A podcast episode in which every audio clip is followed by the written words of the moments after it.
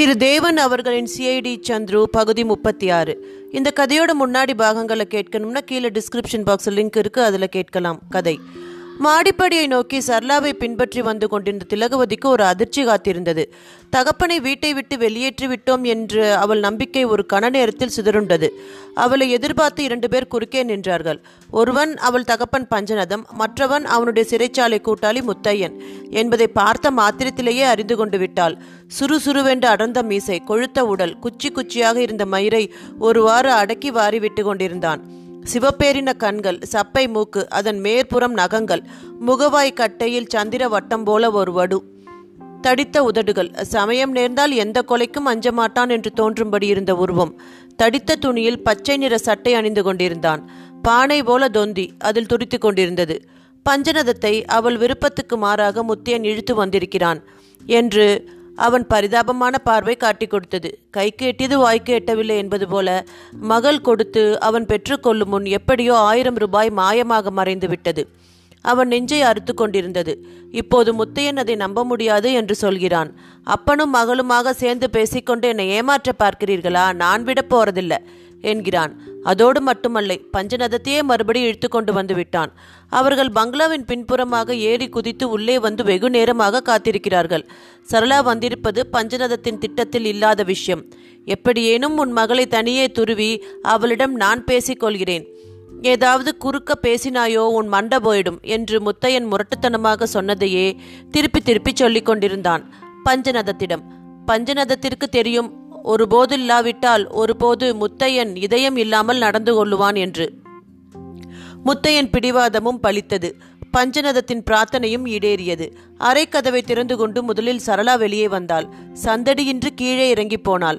இரு ஆசாமிகளும் பதுங்கி மௌனமாக காத்திருந்தார்கள்.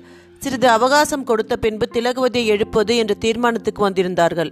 அது சமயம் அவர்கள் எதிர்பாராதபடி திலகவதியும் வெளியே வந்துவிட்டாள். சரளாவை பின்பற்ற அவளை அனுமதித்து விட்டால் அப்புறம் தனிமையில் சந்திப்பென்பது சந்திப்பதென்பது இயலாத காரியம். மாடிப்படி அருகே வந்ததும் அவள் இறங்கும் முன்பு முத்தையனும் பஞ்சநதமும் வழியை மறித்து நின்றார்கள். அப்பா, உன்னை உன்னை நான் அப்போதே போகச் சொன்னேனே என்று கேட்டாள் திலகவதி. பஞ்சநதம் நாக்குழற நான் போயிட்டேன், இவன் முத்தையன் என்று தொடங்கினான். நீ சும்மாரு என்று முத்தையன் அவனை அடக்கி, இந்தா உன் வேடிக்கை விளையாட்டுகளை எல்லாம் என்கிட்ட வச்சுக்காத. ஆமாம், எனக்கு வேண்டியது பணம், இவனை அனுப்புனேன், திரும்பி வந்து என்னிடம் ஒரு கதை ஜோடித்து சொல்கிறான் கதை என்றான். அப்பா சொல்வது உண்மைதான் என்று திலகவதி மெல்ல ஆரம்பித்தாள். ஷ், உண்மையாகவே இருக்கட்டும், எனக்கு அவசியமில்லை. பணம் என் கைக்கு வந்து சேரவில்லை, இப்போ சேரணும். இப்போ என்னிடம் வேறு பணம் இல்லை. என் புருஷர் எங்கோ சென்று விட்டார், நான் கலங்கி இருக்கிறேன். அதெல்லாம் நமக்கு அக்கறை இல்லை, இப்போ பணம் வேணும். இவன் தரதாக சொன்ன தொகை கை மேலே வந்தாக வேணும். நான் பெண் பிள்ளை, எங்கே போவேன் பணத்துக்கு என்றாள் திலகவதி. எனக்கென்ன தெரியும், பணம் வேணும் எனக்கு, இல்லையோ பஞ்சநதம் வண்டவாலும் ஊரெல்லாம் தெரியும். அவன் மண்டை ஓட்டை உனக்கு பார்சல் செய்து அனுப்புவேன். இதென்னங்க இப்படி பேசுனா? இதுதான் நம்ம பாஷை. சீக்கிரம், நேரமாகிறது. கீழே போன பெண் பிள்ளை மேலே வந்தாலும் போச்சு, நீ வெளியே விஷயத்தை விட்டாலும் போச்சு, ரெண்டு பேருக்கும் ஆபத்து. திலகவதி சங்கடத்தில் சிக்கிக்கொண்டு தவித்தாள். ஆயிரம் ரூபாயை தொலைத்து விடலாம், ஆனால் அவளுக்கு சிறிது காலத்துக்கு தான் அதனால் நிம்மதி ஏற்படும். அது செலவானவுடன் மறுபடியும் முத்தவன் வந்துவிடுவான். அவள் தகப்பன் தலையை காட்டி, இதை உடைக்கட்டுமா, பணத்தை கொடுக்கிறாயா என்று கேட்பான். வேறு வழி, எனக்கு நேரமாகிறது என்றான் முத்தையன். அவள் இல்லை என்றால் அவனாகவே எடுத்துக்கொள்ளக்கூடியவன்தான். என்னிடம் அவ்வளவு தொகை இல்லையே என்றாள். இருக்கிறது தெரியும் என்றான் முத்தையன் அழுத்தமாக. பஞ்சநதம் வழுக்கை தலையை தடவிக்கொண்டு பேந்த பேந்த விழித்தான். நாளைக்கு வாருங்கள், எப்படியோ பார்த்து தந்து விடுகிறேன். இன்றைக்கு வந்திருக்கிறதுக்கு மரியாதையாக நடந்து கொள் என்று பிடிவாதமாக சொன்னான் முத்தையன். ஹோவென்று கதறி அழ வேண்டும் என்று இருந்தது திலகவதிக்கு. வீணாக காலந்தாழ்த்தி கொண்டிருப்பதில் பயன் இல்லை என்று கண்ட அவள், சரி இங்கே இருங்கள், என் புருஷர் அறையில் இருக்கிற பணத்தை கொண்டு வருகிறேன் என்று கூறினான். கூட இருநூறு ரூபாய் போட்டு கொண்டு வா, சீக்கிரம் ஆகட்டும் என்று கேலியாக சிரித்தான் முத்தையன். அவர்கள் இருவரும் முன்போல பதுங்கியிருக்க திலகவதி செங்கல்வராய பிள்ளையின் அறைக்கு சென்றாள். இரண்டே நிமிஷத்தில் அவள் திரும்பி விடுவாள் என்று முத்தையன் எதிர்பார்த்தான். அவள் திரும்பும் முன் சரளா மேலே ஏறி வராமல் இருக்க வேண்டுமே என்று பஞ்சநதம் பயந்தான். இருவரையும் ஏமாற்றிக்கொண்டு கிரீச் என்றோட பயங்கரமான ஓலம் அந்த இரவின் நிசப்தத்தை கிழித்து கொண்டு பங்களாவெங்கும் பரவியது. அதுதான் டெலிஃபோன் அறையில் தர்க்கம் செய்து கொண்டு நின்ற சரளாவையும் மதுரநாயகத்தையும் திடுக்கிடச் செய்தது. சரளா மாடிக்கு ஓட்டமாக ஓடிவர மதுரநாயகம் தோட்டத்து பக்கம் தாவி குதித்து மறைந்து கொண்டார். பஞ்சநதமும் முத்தையனும் மேல் மாடிக்கு படு வேகமாக சென்று வந்த வழியே வெளியேறுவதே மேல் என்று எண்ணத் தொடங்கியதும் அந்த ஓலத்தின் பயனாகத்தான். அண்ணாமலை தூக்கம் கலந்து பறந்து கொண்டு வர தவசு பிள்ளை ஒரு கொட்டாய் விட்டபடி என்ன நடக்கிறது என்று எங்கிருந்தோ கேட்டான். மூன்று முறை அந்த ஓலம் உயர்ந்த ஸ்தாயில் ஒலித்து பின் ஓய்ந்தது. சரளா இம்மாதிரி சமயங்களில் மனோதிடத்துடன் நடந்து கொள்ள பழக்கப்பட்டவள். எனவே அவள் சப்தம் வந்த திசையை நோக்கி ஓடினாள். செங்கல்வராய பிள்ளையின் அரை கதவு திறந்திருந்தது. திலகவதி அங்கிருந்த இரும்பு பெட்டியை திறந்து கொண்டு கீழே உட்கார்ந்திருந்தாள். பிரம்மை பிடித்தபடி இருந்தாள். அவள் ஓலமிட்டது அவள்தான். அன்று காலை அவள் அதில் கொண்டு வந்து வைத்த மூவாயிரம் ரூபாயில் எடுத்த பணம் ஆயிரம் ரூபாய் போக மீதி இரண்டாயிரம் மாயமாக மறைந்திருந்தது. அந்த அதிர்ச்சியே அவளை தன்னை மறந்து கூவும்படி செய்துவிட்டது. இனி எது நடந்தாலும் நடக்கட்டும், கூச்சல் போட்டு விடுவது என்ற தைரியத்தை தற்காலிகமாக ஏற்படுத்தியிருந்தது. திலகவதியை மெல்ல ஆசுவாசப்படுத்தி அண்ணாமலையை அனுப்பி குளிர்ந்த ஜலம் கொண்டு வரும்படி சொன்னாள் சரளா. என்ன வீடு இது, ச்சே என்று வந்தது அவளுக்கு. திலகவதியிடம் ஆதியோடந்தமாக தான் மதுரநாயகத்தை கண்டு நடத்திய சம்பாஷணை விவரங்களை சொல்ல வேண்டும் என்று நினைத்தவள் இப்போது வாயடித்து போனாள். இந்த நிலையில் திலகவதி எந்த செய்தியையும் ஏற்றுக்கொள்ள தகுதி வாய்ந்தவளாக காணப்படவில்லை. இரும்பு பெட்டியை மூடி அறையையும் சாத்தி தாழ்பால் இட்டு கொண்டு மெல்ல திலகவதியை அவள் படுக்கையில் கொண்டு வந்து கிடத்தினாள். அண்ணாமலையின் உதவி விசேஷமாக இருந்தது.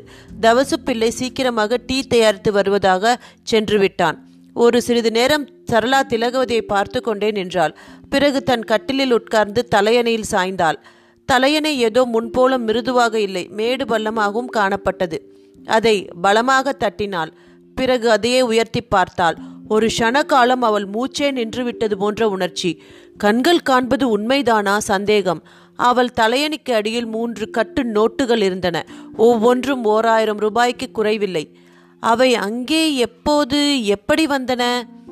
செங்கல்வராய பிள்ளையின் இரும்பு பெட்டியிலிருந்தும் பஞ்சனத்தின் கையிலிருந்தும் பறிக்கப்பட்ட பணம்தான் அது என்றால் அவள் தலையனுக்கு அடியில் அவள் அவை எப்படி இடம் பெற்றன? அந்த மர்மம் என்ன? யார் எதற்காக வைத்தார்கள்? அண்ணாமலையும் தவசு பிள்ளையும் திரும்பி வரும் அரவம் கேட்டு சட்டென்று தலையணையை போட்டு முன்போல் மூடிவிட்டு தீவிரமான சிந்தனையில் ஆழ்ந்தாள். இத்துடன் இந்த பதிவு நிறைவு பெறுகிறது. இந்த சுவாரஸ்யமான கதையின் அடுத்த பதிவோடு விரைவில் உங்களை சந்திக்கிறேன். நன்றி, வணக்கம்.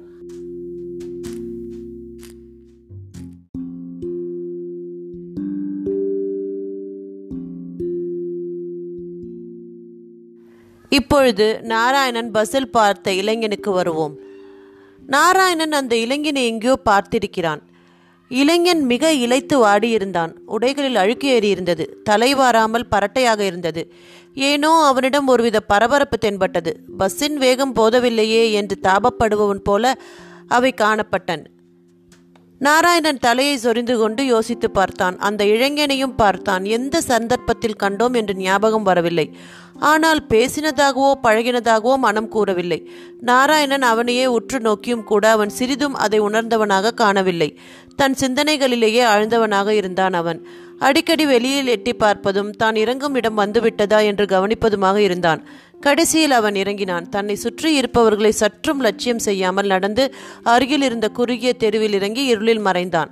பஸ் கண்டக்டரும் ஊதலை ஊதி ரைட் கொடுத்து விட்டான். அதுவரையும் கூட அந்த இளைஞன் யார் என்று நாராயணனுக்கு மனதில் நிச்சயம் ஏற்படவில்லை.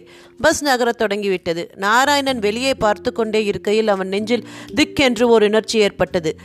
எந்த இருவரை அன்று பிற்பகல் மாலையெல்லாம் தேடி தேடி திருந்தானோ அவர்களில் இருவரும் இப்போது பஸ் அருகே வேகமாக நடந்து வந்து கொண்டிருந்தார்கள்.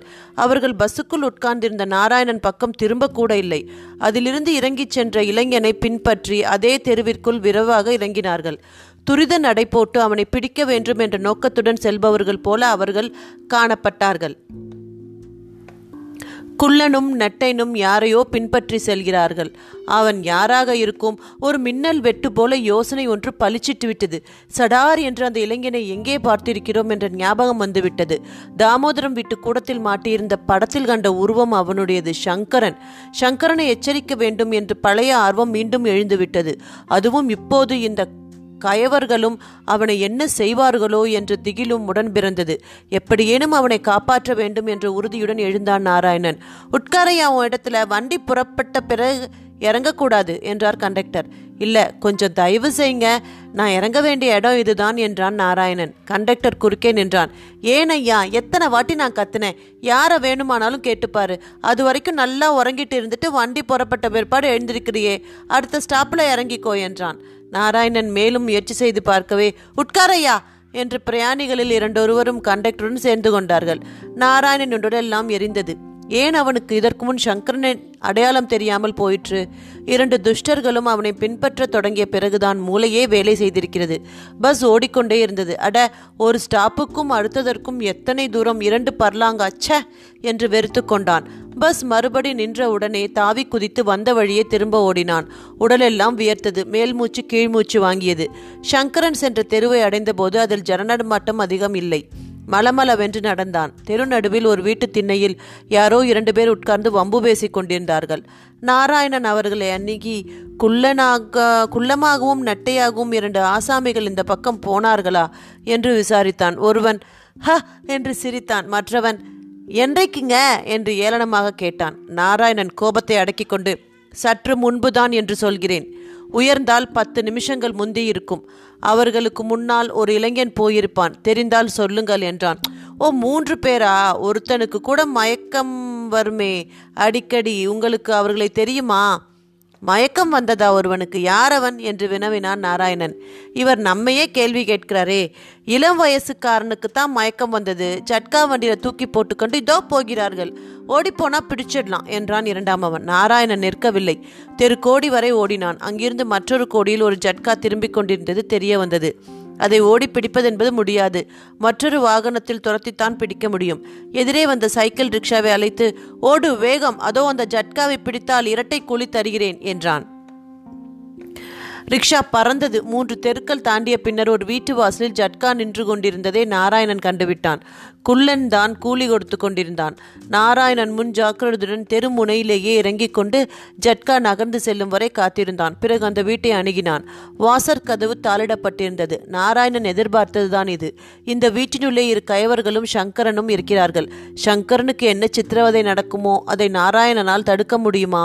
யோசனை செய்து பார்த்தான். ஒரு போலீஸ்காரனை அழைத்து வந்துவிட்டால் என்ன? மறுபடி ஒரு சந்தேகம். ஒருவேளை சங்கரன் உள்ளே இல்லாமல் போய்விட்டால் எத்தனை பெரிய அசட்டுத்தனம்! அவன் கண்ணால் சங்கரன் வண்டியில் கொள்ள செல் கொண்டு செல்லப்பட்டதை காணவில்லை. அவனாகவே உள்ளே பிரவேசித்தால் ஆபத்து இருக்கலாம், அதே சமயம் நன்மையும் ஏற்படலாம். தெருவெளியில் வந்து வீட்டை நிதானித்தான். மொட்டை மாடியுடன் கூடிய சிறிய வீடு. மாடியை எளிதில் அடைந்து விடலாம். அதற்கேற்றார் போல தெருவில் ஜன நடமாட்டமும் இல்லை. நாராயணன் மனதை திடம் செய்து கொண்டு ஏறுவதற்கு முயற்சிகளை தொடங்கின சமயம் எதிர்பாராத ஒரு காரியம் நடைபெற்றது. வாசற் கதவு திறக்கப்படும் சப்தம் காதை எட்டியது. மறு நிமிஷம் குள்ளனும் நட்டையனும் வெளிப்பட்டார்கள். அவர்கள் கண்ணில் படாமல் நாராயணன் ஒண்டிக் கொள்வதற்கு தேவையான அவகாசம் மட்டுமே இருந்தது. வெளியே வந்த இருவரும் வாசலில் வந்து ரகசியமாக பேசிக்கொண்டார்கள். இருவரும் இரு பக்கங்களில் பிரிந்து நடந்தார்கள். தாளிடப்படாத கதவு. ஆஹா, வீட்டினுள்ளே பிரவேசிக்க எப்பேற்பட்ட அயனான சந்தர்ப்பம்! நாராயணன் கதவை மெல்ல திறந்து கொண்டு உள்ளே நழுவி விட்டான். எங்கும் நிசப்தம், இருட்டு. தடவிக்கொண்டே கூடத்தை அடைந்தான். இரண்டு கட்டில்களும் இரண்டு சாய்வு நாற்காலிகளும் மட்டுமே அங்கே கிடந்தன. மற்றபடி மனித அரவமே இல்லை. அடுத்த அறை, அதனுள் காலை வைத்தான். முணுக் முணுக் என்று ஒரு சிறு தீபம் எரிந்தது. தரையில் ஒரு விரிப்பின் மீது சங்கரன் கிடந்தான். மெல்ல மூச்சு வந்து கொண்டிருந்தது. இன்னும் உயிர் இருக்கிறது. அதுவரை சந்தோஷம்.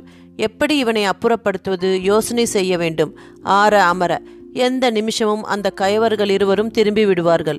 அதற்குள் எங்கேனும் ஒளிந்து கொண்டு விட வேண்டும். பிறகு மெல்ல காரியங்களை தொடங்க வேண்டும். நாராயணன் நிமிர்ந்தான். ஒரு நிழல் படிந்தது. வாசற்படியிலே குள்ளனும் நெட்டையனும் நின்றார்கள் புன் சிரிப்புடன். தம்பி, உன்னை நாங்க தேடி பிடிக்கணும் என்று இருந்தோம், நீயாக வந்து சேர்ந்தாயே, எத்தனை வேலை மிச்சம் எங்களுக்கு என்றான் குள்ளன். நாராயணன் சற்று நேரம் வாயடைத்து போனான். பிறகு தைரியத்தை வருவித்து கொண்டு, இவனை நான் என்னுடன் அழைத்து போக வேண்டும் என்று வந்திருக்கிறேன் என்றான்.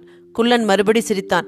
பேஷாக செய்வோம், என் திட்டத்திற்கும் உன் திட்டத்திற்கும் அதிக வித்தியாசமில்லை, நான் இவனோடு உன்னை அனுப்பப் போகிறேன், இரண்டும் கிட்டத்தட்ட ஒன்றுதானே என்று கேட்டான்.